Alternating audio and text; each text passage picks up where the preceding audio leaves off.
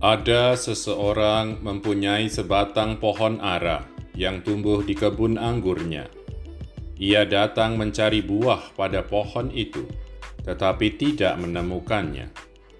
Maka berkatalah ia kepada pengurus kebun anggur itu, "Sudah tiga tahun aku datang mencari buah pada pohon ara itu, namun tidak pernah menemukannya. Sebab itu, tebanglah pohon ini." Untuk apa pohon itu hidup di tanah ini dengan percuma? Teman-teman yang disayangi Tuhan, saya senang sama perumpamaan tadi. Kamu gimana? Tahu nggak kenapa saya senang? Karena di situ ada semangat yang sama sama seri renungan kita, menginspirasi dan berkontribusi.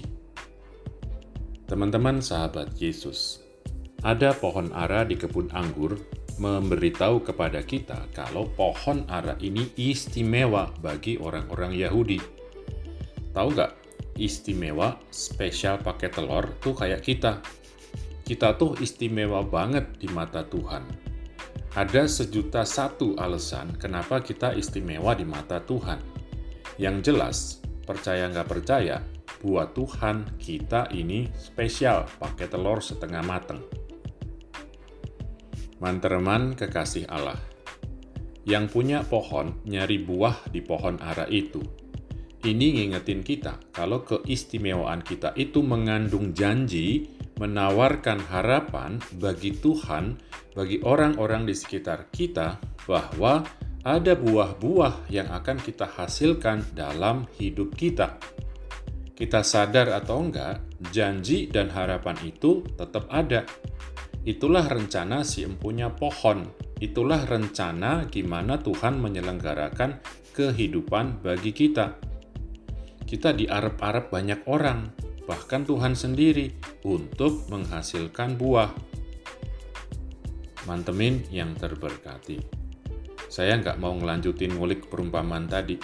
Saya mau berhenti di sini, di poin itu tadi, untuk ngingetin kita semua supaya kita sadar bersyukur, dan termotivasi.